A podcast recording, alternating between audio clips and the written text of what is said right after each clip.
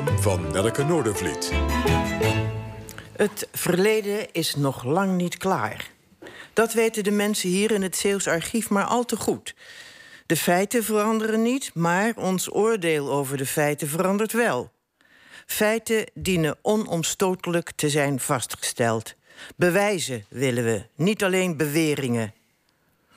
Hoewel we sinds 1996 en eigenlijk sinds 1979 en sommigen al sinds 1933 wisten dat prins Bernhard lid was van de NSDAP, moest het definitieve bewijs daarvoor nog worden gevonden. Niet dat iemand twijfelde, maar tegenover de zekerheid van de historici stond de absolute bewering van de persoon in kwestie dat hij geen lidmaatschapskaart van de nazi-partij bezat en dus geen nazi was geweest, wat op zichzelf niet echt een logische conclusie hoeft te zijn. We weten het nu. Een Amerikaanse generaal stuurde kort na de oorlog hem zijn gevonden lidmaatschapskaart terug om hem de gelegenheid te geven die zelf te vernietigen. Dat recht had hij verdiend. Hij heeft het niet gedaan. Een van de kinderen kwam net op dat moment binnen of Juliana riep hem en is vervolgens kennelijk het bestaan van de kaart in zijn eigen archief vergeten. Er gebeurde namelijk nogal wat tussendoor. Een paar buitenechtelijke kinderen, de Greet Hofmans affaire, de Lockheed-affaire en allerlei ander gedoe. Zijn eigen leugens ging hij zelf geloven. En wij denken dat opportunisten zoals von Lippe-Biesterveld rationele en berekenende mensen zijn die heel precies hun weg naar succes en rijkdom plannen en organiseren. Weile de prins-gemaal valt in een geheel andere categorie. Hij was geen opportunist die je best wel iets kunt vergeven. Hij was een oplichter die grote schade moet hebben toegebracht aan zijn gezin.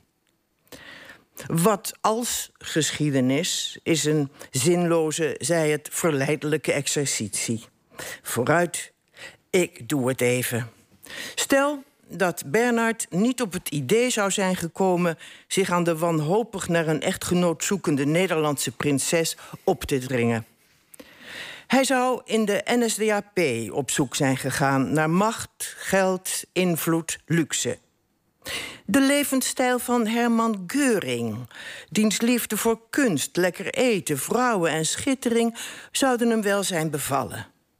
Charmant als hij kon zijn, zou hij zich in de inner circle van de dikke Herman hebben opgehouden in het mondaine Berlijn, ver van het oorlogsgedreun, ver van de slagvelden, ver van de concentratiekampen.